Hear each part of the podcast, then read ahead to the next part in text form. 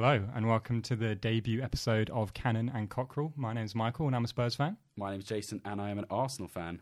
And I'm very much regretting uh, starting up this podcast now. After Absolute perfect timing for me. I'm delighted, I must say. Um, Michael, any first words to, to, to describe the abomination you saw from the Spurs today? Well, um, so as you might have gathered, we have just watched the first North London derby of the season. Obviously, Unai Emery's first North London derby. Um, and yeah, I've um, gathering my gathering my thoughts. Um, that second half was just um, a bit of a shambles. To really. die for. I mean, it, it, it was. You know, I, I've been an Arsenal fan since. All right, I'm getting back here. I wasn't a huge football fan when I was younger. Got back into it. Became an Arsenal fan really properly to get truly into it around 06 07 when the trophyless year started. Um, the Wenger ball had slowly started to transition out. Um, the mighty Spurs were still in our shadow, but slowly but surely, when Rising. Harry came in, um, it all kind of changed. They started to buy better players than they usually do. World class, I wouldn't say just yet.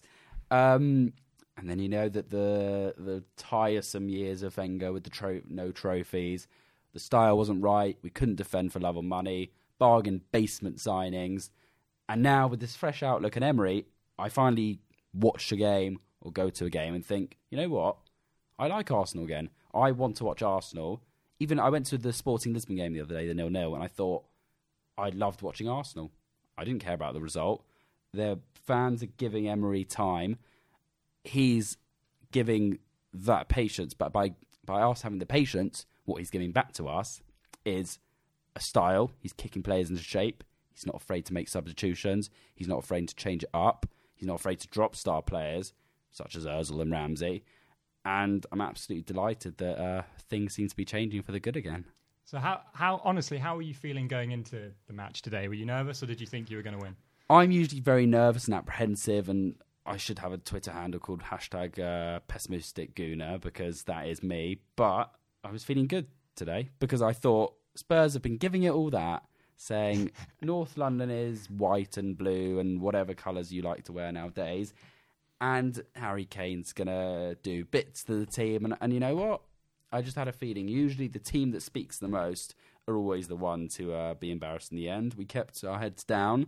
Um, none of our players really spoke out about how we're going to beat Spurs. And North London's red. It was very quiet this time, but I, I was confident. I thought that it was it, we were we were going to give you a game this time because we've changed, and we did give Liverpool a game when we had them at home.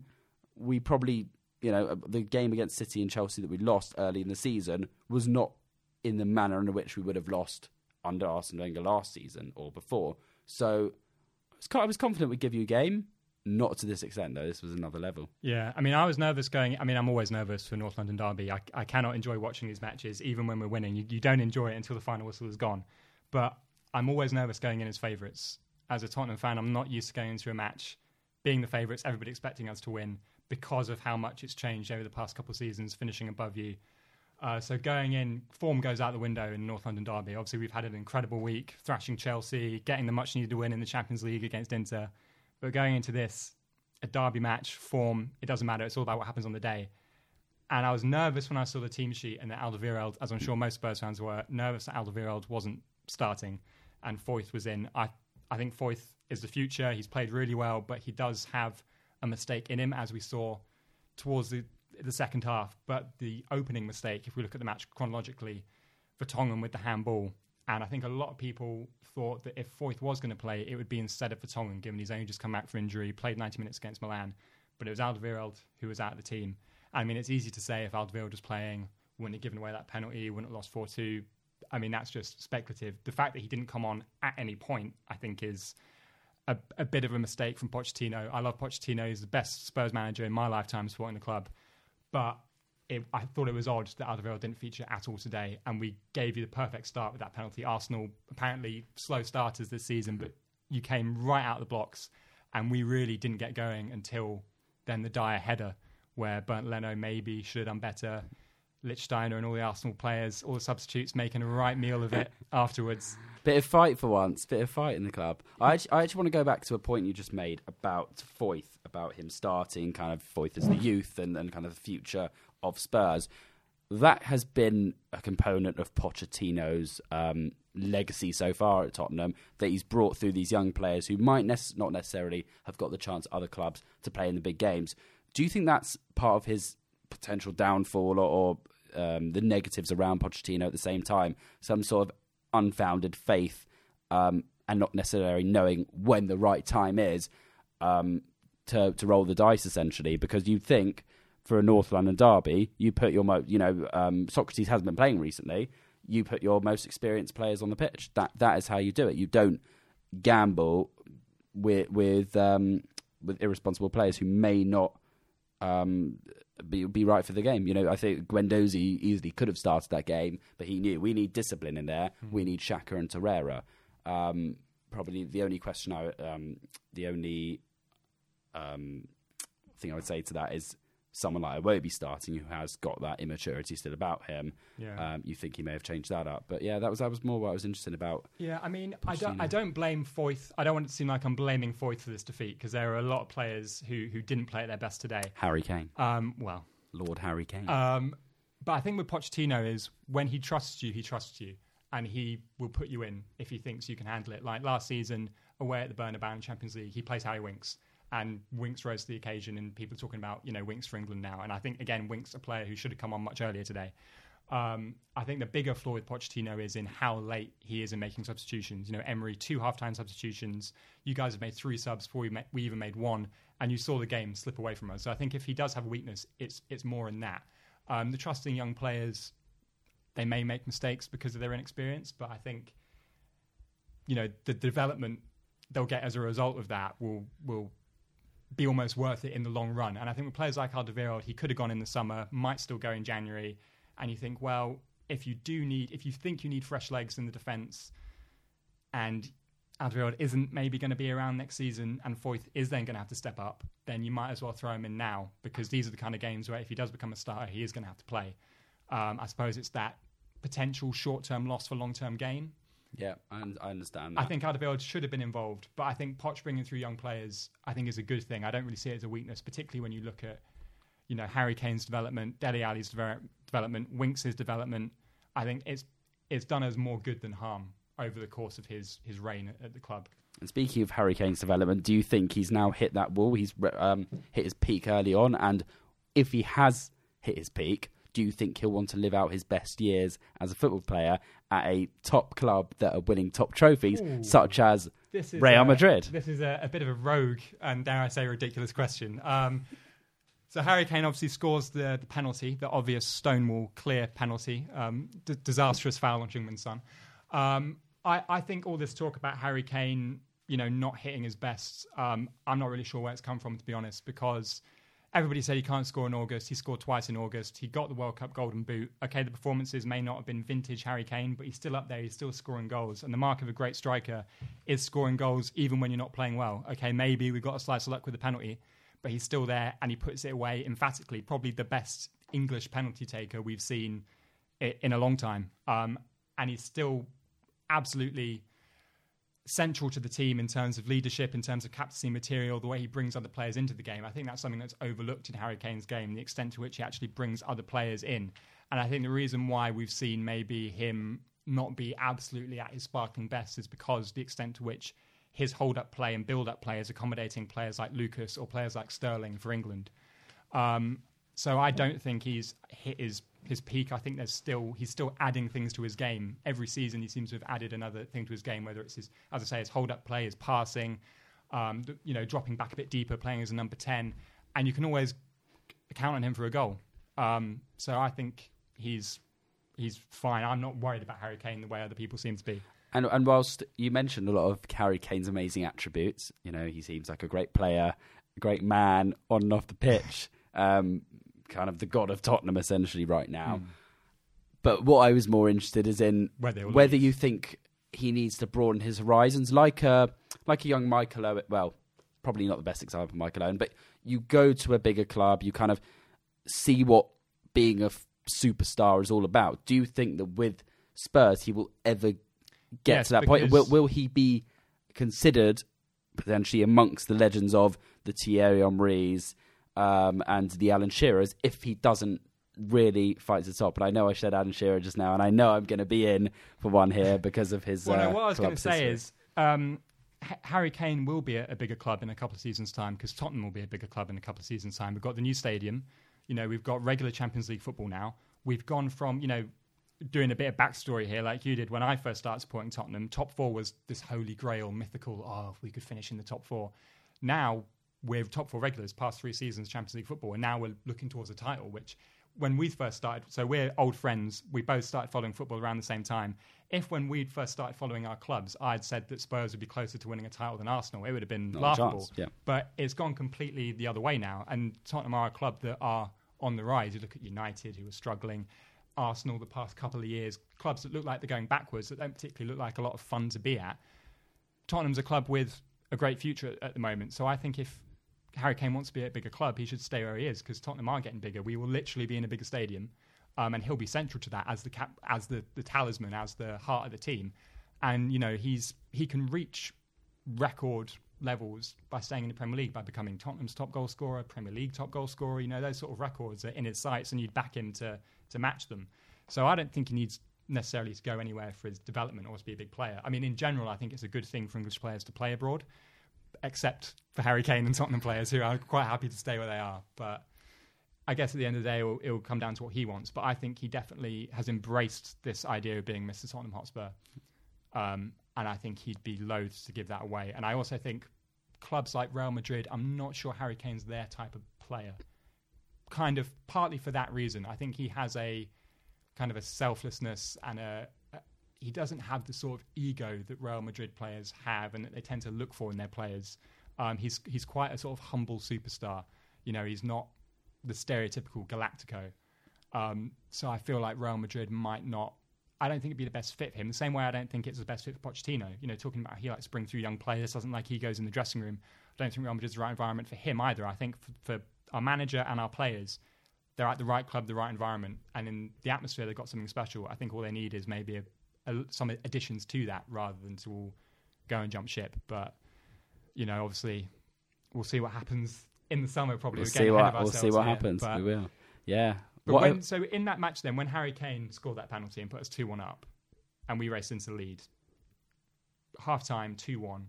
How did you feel first of all about the penalty that we were awarded, and then how did you feel at halftime? Did you see that comeback coming, or did you think, "Here we go, Tottenham are going to win this now"? you should be very glad that Arsenal won the game after that penalty that was given. Um, Heung-min Son tripping over his own feet, an invisible man, perhaps. um, it's time and time again Arsenal a victim to invisible penalties, penalties that shouldn't have happened, fouls that shouldn't have happened. You have had kind a lot of luck. kind of season, though. referees being favourable to the opposition, especially Spurs, and as we always say, Mike Dean. Well, I think we both have issues with Mike Dean. I think we both have issues with Mike Dean today. You're right. Um, but once Harry Kane stepped up, you thought he's going to finish this. It's obvious. Arsenal keepers don't save penalties traditionally either. And I thought, here we go again. I thought it's unbelievable how we get a bit of momentum. We were we were controlling the game from start to finish. You could see this energy and drive that I have not seen in Arsenal teams since probably 07 08. The kind of Fabregas, Hleb, Adebayor, Hleb, uh, Lehmann, Gallas, Toure years when it was a real set team and you could tell like they all loved playing with each other. They had the right balance.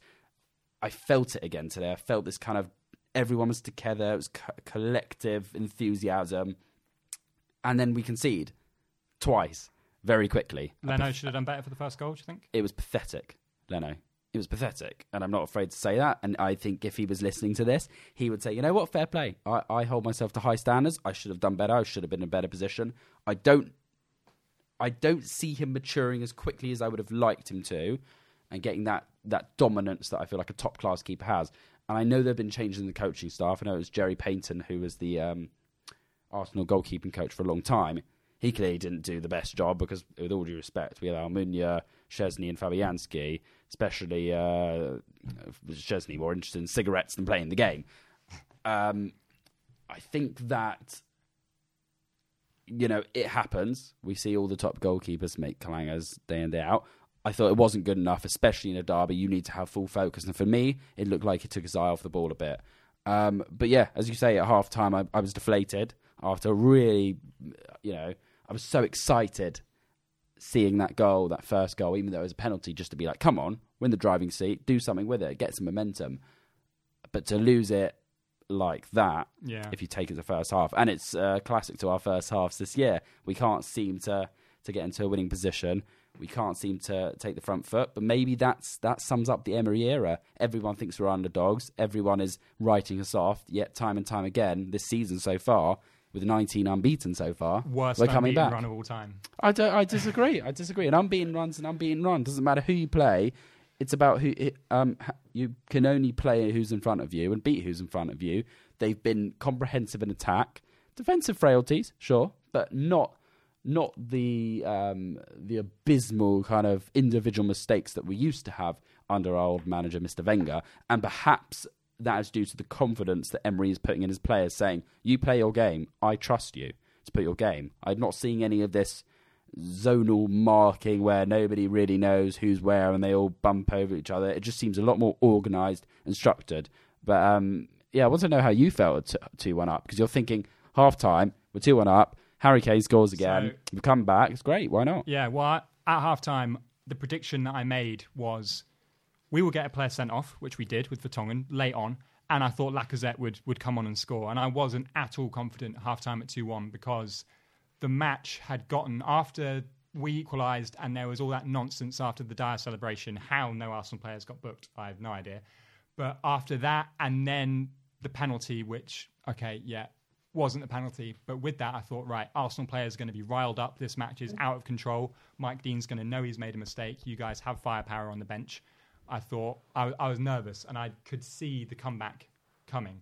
And it reminded me a lot of the, the one of the five twos. It's sad that I have to specify What, one of which, the one of the five which twos, five twos, yeah. but I thought you were going to equalise before half time, and when you didn't, I thought, okay, maybe we can, you know, get our breath back, maybe make some substitutions. You know, we're in charge of the game now. Try and take the sting out of it, but it just completely got away from us in that second half, and you could you could see it coming. You could see a player getting sent off. You could see there were goals in there for Arsenal because defensively we were looking nowhere near as solid as we have recently, um, and as as happy as I was that we'd raced into that lead out of nowhere, the way you guys were playing, how riled up you were, how out of control the game was, I thought, no, there's goals here, there's a red card here.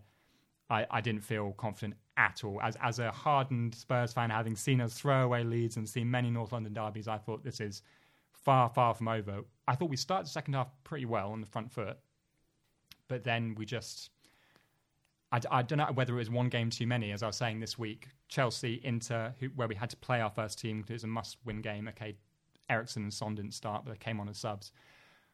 Obviously, you got to rest because Europa League didn't have to play all your best players.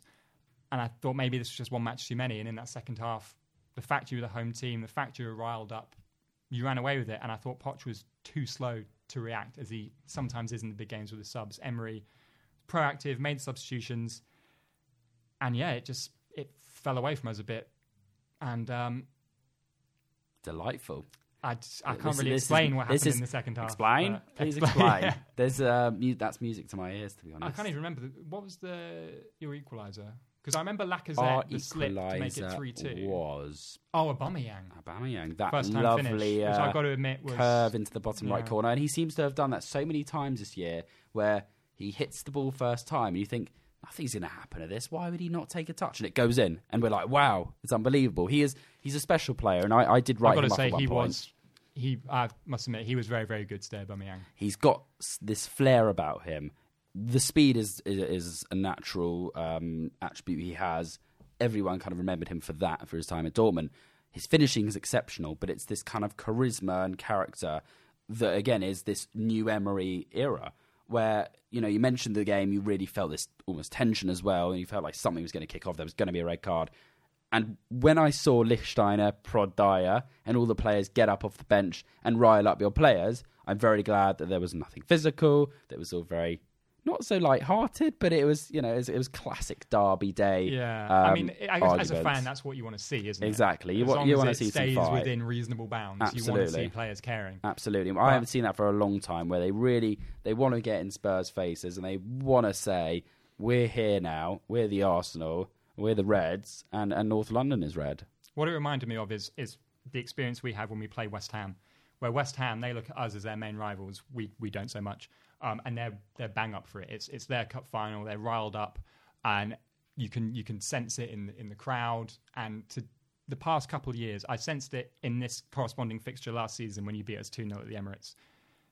It's gotten a, it's become a bigger game for you than it used to be because you used to, you know, kind of wipe Three us points away. in the bag. You didn't you didn't take us seriously. You kind of looked down at us the way we looked down at West Ham.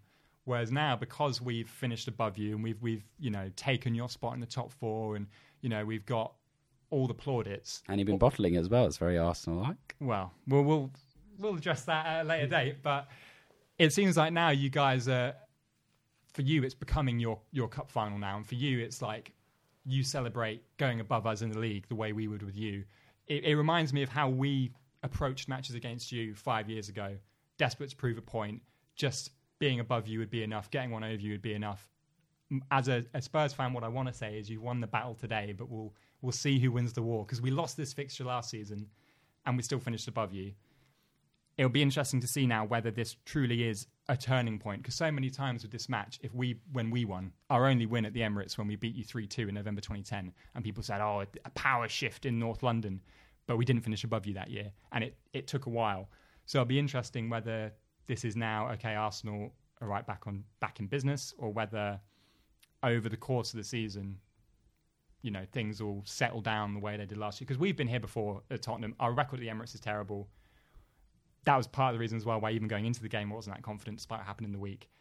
But we, we come back from losing at the Emirates and over the course of the season things balance out. So do you think as an Arsenal fan, right, this is it, we're back, going to finish above Spurs, or do you think this is maybe a, a sign of things to come rather than the what's now in the present? I, I think if this was a one-off game and we hadn't been doing so well, um, I would say, okay, job done today. But who knows what's going to happen at United? Now I'm thinking, go on then, bring on Wednesday night, bring on Mourinho. I'd love to wipe that smug smile off his face Come on, Mourinho. and get the three points at Old Trafford. I never would have said that a year ago. Even ten years ago, I probably wouldn't have said it. I think it's the way this manager has galvanised this squad and the fans. He's brought everyone together. He has united them, as he would say. And that's what he's. I've, I actually read um, El Maestro by Romain Molina recently. It's the translated biography of Unai Emery. Some of it goes into background history that is so not relevant to the book or his life that I'm a little bit confused, but that's another story.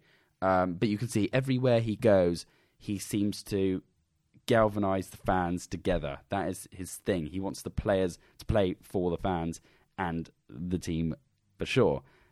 Now, when you go into derbies themselves, I feel that Unai is able to take the players, take the fans, and make them believe in the cause. He knows that if everyone unites together, that powerful energy is enough to topple even even even the best of the teams as well. In terms of the power shift, I think we have to see it's it's early days. It's even though it's an unbeaten run, as you said, one of the worst unbeaten runs because there've been a lot of un- e- easier games on paper. There've been a lot of draws for sure. Have we faced the big challenges and won in the big challenges away at the big boys? Not just yet, but I think you have to be heartened by the fact that you've had we've had an unbeaten run, we've got momentum, and quite frankly, psychologically, to be in this position now to say, hold on a sec, it's been how long has it been? Three, four months of the league. We're in position to potentially, definitely challenge for the top four. I'm hesitant to say title, and I don't think we can win the title this year. I think I don't think we have the quality for it. But the fact that we're in touching distance, for me, says, says a lot about this how this new regime has worked. Very quietly confident, and I'd say I'm quietly confident that this season could be the best we've had in in, in a decade. Do you think if um, if you don't finish in the top four, has it been a good season or not? As long as we finish fifth or above, it has been a good season. Because for me, when someone like Unai Emery comes in, you want to steady the ship and say we haven't done any worse than we would have done under Arsene Wenger. If we regress, if United somehow overtake us, which isn't impossible, um, then I'd be worried if we don't win a trophy either. I'd be worried that it was short term impact. For now, it's kind of that buzz of a new manager, and long term, we're not going to do much. So I think it, again, it just depends on that league position for me, and it depends on the style because I think that's something we've been missing for a long time. Is for Arsenal fans to go into the game believing that we have the skill and the talent to win. And how about the Spurs? Because you know a lot has been said about they're moving to the new stadium. Why are they moving to such a big stadium when they haven't won a trophy in? I mean, I'm trying to think the last time they won a major, major trophy. 2008. A major, major trophy. Yeah, 2008. I think it was 61, um, a league title. Um, and and when are they really going to challenge for the top honours and and look convincing like they are going to be champions? Like Man City, we watch them, we say that is the style, that is the team we're going to watch. When when, when do you think that moment will come where you'll have to put a mirror up to yourself and say, what are we doing? Are we are we are we just do we just want to be a top four team? Do we just want to um, be the team that put the pressure on? Do we want to be the team that has the best striker, who, who, quite frankly, has done the, has achieved the same feat as Kevin Phillips, winning the Golden Boot? Or do we want to Bizarre gather? do we want to to rally the troops and say we're going to invest? We're going to once we lose our manager to Real Madrid, we're going to bring in someone who is a top class manager who's going to have I'm an instant very calm, impact. Uh, I, I'm just very interested on what is success for Spurs because for me, as as everyone would criticise Arsenal years ago, and I would be one of them, top four, just top four, when you should be challenging for further, and you, you believe you are challenging for further, is not good enough. Okay, I've been wait- I've been waiting for this question because uh, this is the the narrative around Tottenham. It's all oh yeah, but but what have you won? What have you won? Da da da da da. First of all, you said when are you going to play and look like champions? I'd argue we did that the season we were runners up with 86 points. Chelsea obviously won it because they won on that ridiculous winning run, but that year we were playing incredible football, did look worthy of champions, played brilliant football, finished second, we're in a title race. Okay, we won't talk about what happened on the last day, the season Leicester won the league, but that year we were in a title race. We looked like we could be champions. So we've looked two seasons over, we've looked closer to being like champions than Arsenal have done. Um, and what I would say is, you talk about Man City, and you can't look at how well City are playing without taking into context the financial backing. I just think it's a complete incomplete analysis. I know obviously Pep's a great coach, great players. They've still got to spend it well, and they've still got to win football matches. But the gulf between the literal gulf between them and everybody else, you've got to take that into consideration because they can literally go out whenever they want and buy the best, not just on the pitch but off it as well. Get the best manager, get the best backroom stuff, get the best everything. So comparing yourself to City, I think, is a bit of a, you know, a losing game. And in terms of what success is, when you look at, as I alluded to earlier, where we've come from to where we are now, getting regular Champions League football is success. Competing for titles is success. When you look at the age of our squad, the money that we spend, and we are investing money as well. You look at how much money we're spending on a new stadium, which will help bring us up a level, help try and close that gap to us and the clubs who have greater resources than us. And you know, when Wenger was winning FA Cup, FA Cup after FA Cup, I didn't hear people saying, "Oh, look at all the trophies he's winning. He should stick around." People, you know, Mourinho, he won trophies with Man U. People are hounding him out.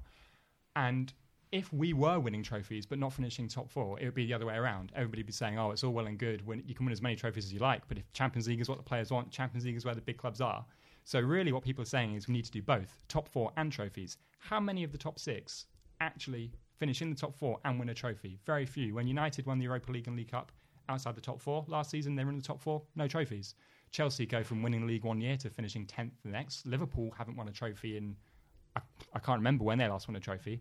Last two seasons, they've only just finished fourth. Okay, now they've gone and spent the money and they're competing. But if you look at most of the top six, obviously the top four has become a big six, and all those clubs, we anytime we finish above sixth, we're overachieving. I know it doesn't sound particularly romantic or whatever, but realistically, if we finish above sixth in terms of the money and all the rest of it, we've overachieved. We've had a successful season in terms of the resources at our disposal compared to our rivals. Of course, I want to see us win trophies. We want to win trophies, but you know, there's only re- you know, when City are on form, you're not going to beat them to the title. So it's only the FA Cup and the League Cup. Uh, yeah, okay, we want to win that, but as Arsenal fans will tell you, it's not life changing anymore. The way it used. I mean, I would love it for me. It would be the best day ever winning any trophy, Carabao Cup, whatever. I, would love to see us win a trophy, but realistically, what's going to change us is winning a Champions League or winning a Premier League. And Pochettino has broadened our horizons to say we should aim for that. And by virtue of the fact that we can realistically aim for that and not be laughed out of town, shows that we've improved and showed that we've had success. And I think a lot of clubs now have to reevaluate what success means for them. The way you said, oh, if you finish outside the top four, it might still be a successful season because you know, United and Arsenal back in the day were the two big clubs, but now Chelsea have risen, City have risen, Liverpool have got back in there. Six into four, as I said, doesn't go. Six into one doesn't go. So there is something to be said for, you know, consistency. And I think the top six clubs are going to have to reevaluate what success means because winning a trophy, yeah, we all want it, but if if that's what it's all about, England didn't have a successful World Cup. 19 clubs in the league have had a bad season just because they haven't won a trophy. So I find it a bit frustrating when people kind of brush off the whole Spurs project with, oh, yeah, but show us your medals, because it's a bit, I think, disingenuous. Because if we were winning trophies but not getting in the top four, it would just be the other way around. There's always for each club, there's always a narrative to dismiss it. I've said the City one, oh, you've got all the money. For us, it's oh yeah, but what have you won? You know, there's always something you can say. But I think with Tottenham, it's I don't think people quite appreciate the way in which the Premier League has changed and what success means. I think needs to change with it because otherwise, people. I think it's just a bit of a lazy analysis to say, oh, you know, Spurs, what are they? When you think, well, hang on, when Pochettino came in, we weren't even talking about Champions League, let alone titles. So that's my little rant about the uh, the anti-Spurs narrative that's very prevalent in the media. But in the studio right now. Yeah. Um, you mentioned change a lot throughout this narrative today. Mm. That's that kind of feels to be the theme, and I think a lot's changed between our Spurs and Arsenal relationship as well. I mean, I was thinking back just before to the good old days when uh, you had the Steed Malbranques and the uh, legend Jamie O'Hara's, and I thought Be very careful we could go into a uh, little anecdote of mine Ooh, when I was in my house one. when we were when we were a little bit younger, um, both living in Zurich, Switzerland together, and we I can't remember the context. I think we were just talking about football as we do, very passionate. Um, me about Arsenal, um, Michael about the almighty Spurs, and Michael, would you like to finish off what happened? Because I, am still a little bit traumatized to this day. Yeah, so I did, okay, this is a big this is a big one for episode one. I didn't realize we'd get here so soon, but yeah, so Jamie O'Hara, some people may remember him. Um, incidentally, I was doing some research. He made his Premier League debut in a North London derby. Oh, which one? Which year? 08, maybe. Mm, wow. But because obviously we're making our podcast debut with the North London Derby, so I looked up players who made their debut in North oh, London very Derby. nice. Love I it. believe the last one was Ryan Mason. Ryan Mason, the last oh, wow. player who was making their Premier League debut in a North London derby. So not their first North London derby, but first Premier League match being a North London derby. I'm sure. Obviously, Danny Rose. He scored in one. Mason. Yeah. I feel like de- debutants love to score against well, Arsenal. Danny Rose on his Premier League debut, who can forget? Yeah. But anyway, Jamie O'Hara. So we were sitting, I think, at a desk. Um, Jason was doing his usual talking rubbish about Spurs. And then he started having a go at Jamie O'Hara. And I think at, at, this point, people might find this hard to believe, but at this point, there was a belief that oh, maybe Jamie O'Hara will be, I suppose he was kind of the Ryan Mason of his day, maybe. Um, and he was talk- talking nonsense. And I, I picked up the nearest thing to me, which was a pencil, and just a little a little poke, a little prod. I would arm. consider it a stab. just a little little nudge. I would consider it being stabbed by a pencil um, um, for talking bad about Jamie O'Hara. Probably the most, the biggest bit of football violence I've ever, I've ever um, perpetrated. Hooliganism. and I remember then the we went out into like the kitchen, and your mum asked you if you were all right, and I remember you saying, "Oh, oh, I feel like I've been been stabbed by someone because I was making fun of Jamie O'Hara." Oh, those are the days. Those if you're listening, days. Jamie, we'd we'd love to have you on the show. We, to uh, I think Michael would like to apologise for using your name in vain. Yeah, um, it's very odd now looking back how passionate I got about a player who, I mean, I don't want to talk talk ill of Jamie O'Hara, but didn't go on to be perhaps the player I thought he would be at the time. It's much like uh, Sir David Bentley. Wow, yeah, another one of the players to cross the divide to play for both clubs, of course. Sure, so. lots of them. William Gallas probably the most insulting for me. when you made him captain, it made no sense. After he had been a rejected Arsenal captain, and you decided that he should be the face of your evolving club, that for me, great, great for me almost. It's like great. Let let Spurs uh, have have the image they want to have. I, I I wondered how you felt about that back then. What how could you be proud of your club armband being on someone who was a gooner at heart and um, and gave us all his best years to to your Northumberland rivals. I find I find it very strange that an Arsenal fan would be asking that question of all people, given the most infamous Arsenal Tottenham transfer does revolve correctly, yeah, around a centre back, um, someone who epitomised the club, some might say. Not William Gallas though. It's uh, I'm sure Macclesfield fans know who I'm referring to. He who must not be named. That for me was the more egregious example of a club taking somebody and embracing them as their own, even though he was emblematic of their rivals. I think the very big difference is one was absolutely world class and William a champion, and the other one. Was Sol Campbell. I'm, I'm I'm fighting a losing battle here with this one. I don't think I can get into this to just answer your yet. question though, in, in I didn't I didn't really care to be honest. Wow. I mean that that was just you- how, Harry Redknapp. He, he he put the armband on the person who was most experienced. It was what it was. I want to ask you about the captaincy because it feels like it's it's it's a thing of the past where you know you used to have your John Terry and Rio Ferdinands and your Yeah. your um your Steven Gerrards and those were like they were the face of the club, the captain essentially. Now, I mean, I know with Arsenal, Emery came in and said, "Now with captaincies, we have five captains." I'm like, "Well, what is this? Who's the captain?" so suddenly, like Ramsey's got the captaincy, even though he's leaving in a few months. Next month. Sorry, it's Christmas time. so I check this suddenly getting the captaincy. Suddenly, Xhaka has now become our club captain, and I'm like, but everyone hates Xhaka, so you, I don't understand the point of the captaincy anymore. Is it just an armband? It doesn't really mean anything, I think, in football compared to other sports. Because I mean, Lloris is our captain, but I think most people probably think it's Kane. And I think really, beyond maybe being able to talk to the ref whenever you want, even though It doesn't happen anymore, though. Yeah, that, that was the whole rules. You're supposed to be booked if you if you're a player that's speaking to the ref Yeah, when your captain's and not present. Now it's yeah, yeah. crowd the ref. Um, yeah, captaincy. I don't think it really means anything in football anymore. I mean, today you saw. I don't think it made a really a difference who was captain today.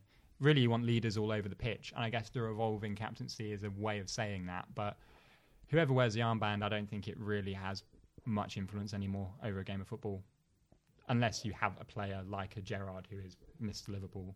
But it's just, it's just, just an armband at the end of the day, isn't it? Yeah, and it's interesting. I can't really see right now a Mister Ars- Mr. Mr. Arsenal, Mister Arsenal.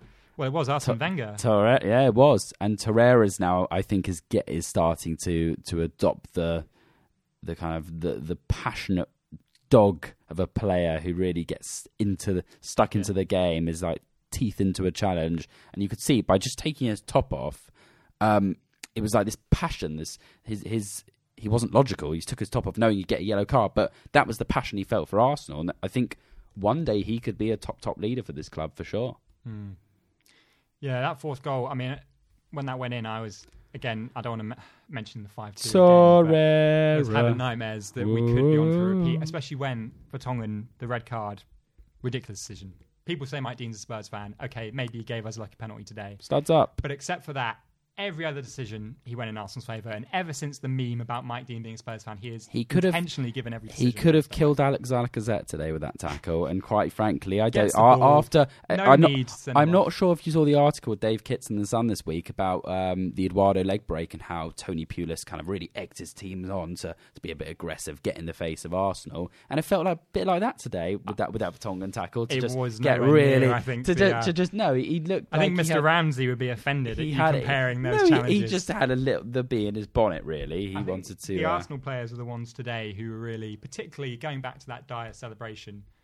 I mean, how Kolasinac didn't get a booking today, I don't know. How more players weren't booked. I mean, some of your subs shouldn't have been allowed to come on because they should have been sent off for what they were doing on the, the touchline.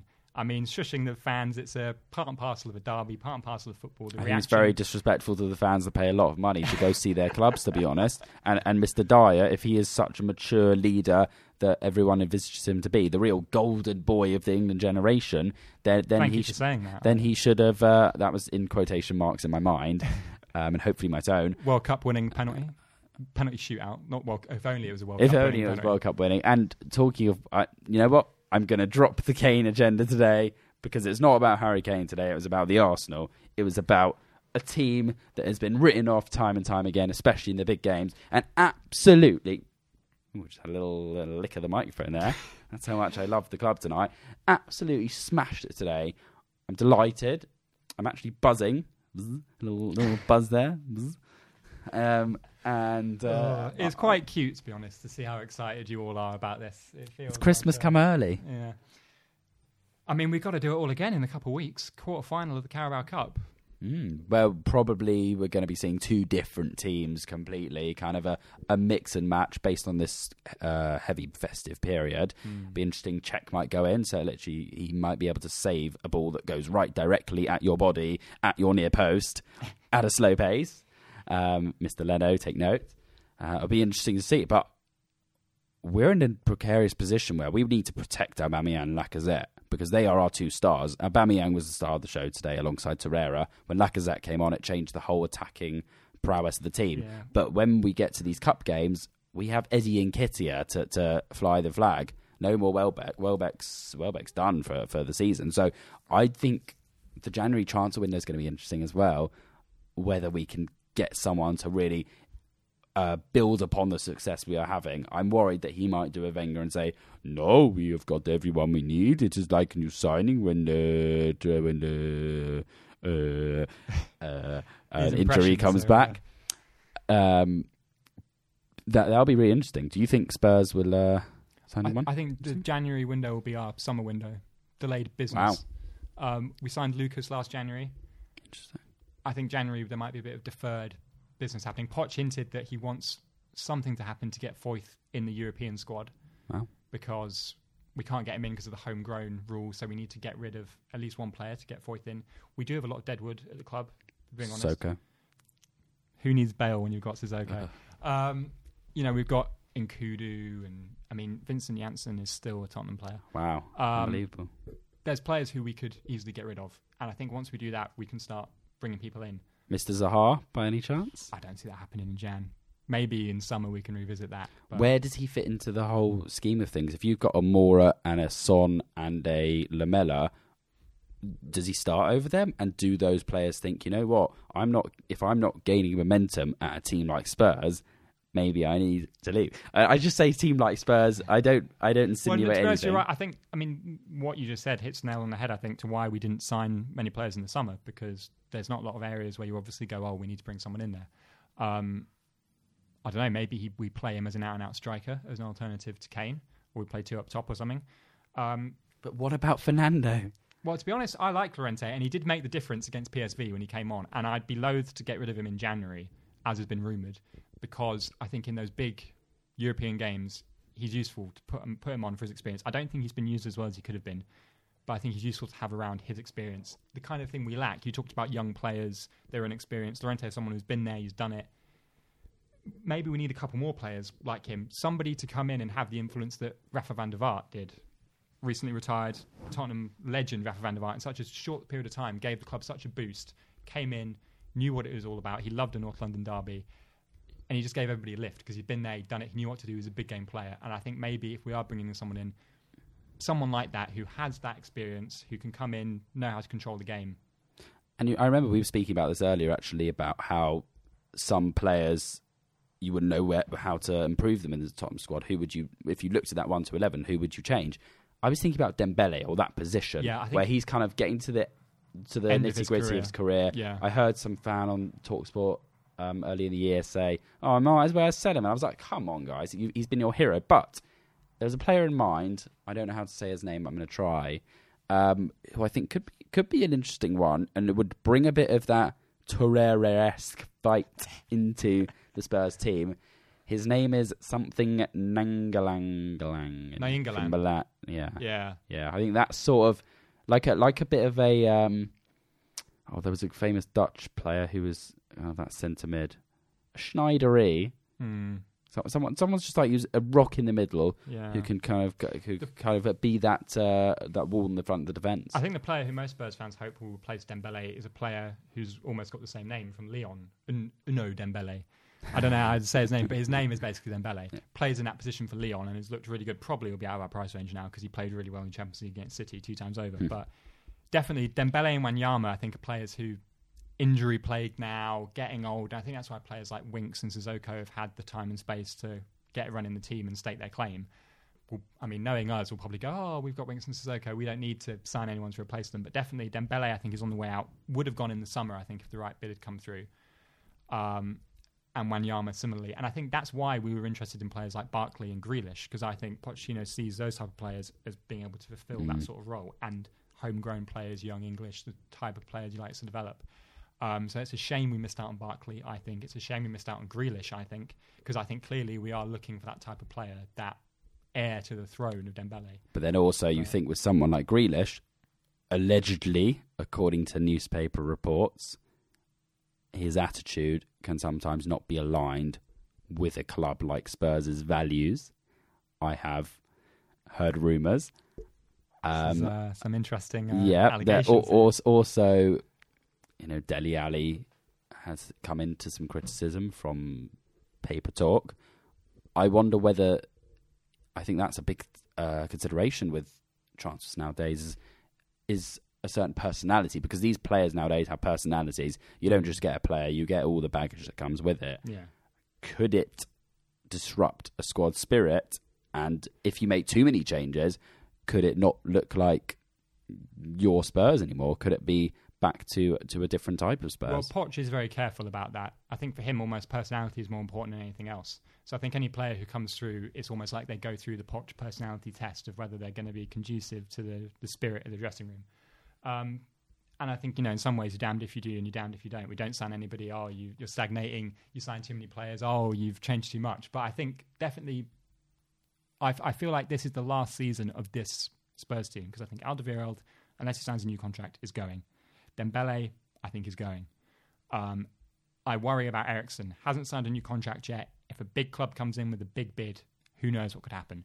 And if you lose Alderweireld, Dembele, Eriksen, all of a sudden you are looking at a new Spurs team. Now I think we'll still keep the likes of Kane, the likes of Alli, Son, Lucas, Winks, but definitely you know teams change over time. That's what happens. You have progression. You get, I mean, Arsene Wenger went through about twenty different first. You know, you you go through different teams, you progress, and I think as long as like you say, you, you bring players in who know your identity, know your style, then it'll it'll be all right. Yeah. But And you said about Eriksen and kind of the big clubs coming in. Do you mean like Leicester City or, uh, you know, Southampton perhaps? yeah, some of uh, the relegation candidates this year. no comment. Um, so we should probably look ahead then quickly to. Mm, absolutely. I'm I'm glad that we've we've managed to talk about a lot of things other than today's match. I'm trying to forget as much as I can about the horror show. I'm happy to uh, remind you about the today's match. It was Um, actually 4 2 to the Arsenal. So, That was 4 2 to the I Arsenal. mean, we lost by two goals, corresponding fixture last year. We'll, Yeah, we'll be all right. you know. Um, on Wednesday, you guys at Old Trafford, Mourinho to, to pull it out of the bag with a, a scrappy win, us to beat Southampton, and we'll be three points clear. Is it again. That's how- that's how it's Southampton gonna go. at home for you? Well, at Wembley. Okay, which- Wembley, yeah. yeah. not necessarily home, and that that's a that, that's a travesty that we can talk. That's another to- another a- a- story. another another day. But um, yeah, I think United bring it on, bring it on, and I think that will be interesting to have that other derby before Christmas. See how we fare. yeah, when, when it's uh, it's all up for grabs for that one. There's there's a prize at the end of it, hopefully as well. And then that's that can of Carabao. that festive um, that festive period will be interesting to see when the pressure gets going. Whether whether Emery and his side crumble, and whether whether Spurs are able to. Um, We normally come on quite strong over Christmas. I'm hoping we can do that again. We normally do quite well over the festive period. I think we need to because I think this year it's going to be one of the hardest years ever to finish top four. So, December 19th, Carabao Cup quarter final. We're doing this all over again at the Emirates. Will it be a repeat or revenge? repeat three one Arsenal. I'm going to go for revenge because I have to, but I'm going to say penalty shootout. Wow, wow, wow, wow. We'll see what happens, and we'll we'll revisit these predictions when we're picking up the pieces from the aftermath. Hopefully, you'll feel how I felt today, and it'll be a role reversal. And you mentioned just before perhaps another prediction and perhaps a forfeit. Yes. So, who I think we probably know who we're going to predict to finish higher, but who do you think will finish higher this season? Arsenal or Tottenham? Arsenal. I So, feel yeah. like there was a, a brief hesitation. There there, was hesitation. you had a head versus O- heart. conflict. only because I'm trying to think of a forfeit that won't humiliate me. I actually had one in the pipeline; it never went through. That I was willing to wear a Spurs shirt if they finished above us in the league. That was the year, the Leicester year. so I was laughing at the full time whistle the last game of the season. I don't, I what, don't remember what, that day. what would you be uh, willing to put on the line for to say how Spurs are going to finish above Arsenal? Oof, I don't know. I think we I take houses and cars. we'll have to. I think we'll have to think of something pretty special. I think something above and beyond the normal shirt swap. It's got to be something something big. yeah, I think uh, maybe that can be a little brainstorm. Yeah, maybe little bit of anybody homework. listening can uh, suggest forfeits that maybe they've done with their friends. Keep it legal, keep it safe. Maybe over the years we'll over the years, over the season, it might feel like years. Um, we'll come to to learn what would most hurt each other. If it's uh, with Unai Emery, it can be as many years as he wants. So, um, if you want to tweet us, we are, or follow us on Twitter, we are at Can and Cock Pod, um, or just search Cannon and Cockerel. Um, if you want to email us, cannonandcockerel at gmail.com with your opinions on anything we've said, anything you want us to talk about, any Tottenham and Arsenal Derby Day stories. Um, wherever you're listening to us, please like, subscribe, comment, whatever it is you can do. And or share. or Share's share. always great. tell your friends, any Arsenal supporting friends, any Spurs supporting friends, any football friends. We, you know, we're going to talk about everything else as well. Um, spread the word, um, and yeah. So yeah, look ahead to all exciting new Cannon and Cockerel content. Um, we'll be around covering the rest of this season, Tottenham and Arsenal's uh, trials and tribulations, um, as well as looking back to classic derbies, classic players, classic moments. Um, so yeah, get in touch. Let us know what you want us to talk about. Thank you for listening to this episode of Cannon and Cockerel. We hope you enjoyed it. Uh, my name's Michael. I'm a Tottenham fan. And I'm Jason. I'm an Arsenal. Come on, you Spurs. Come on, you Gunners.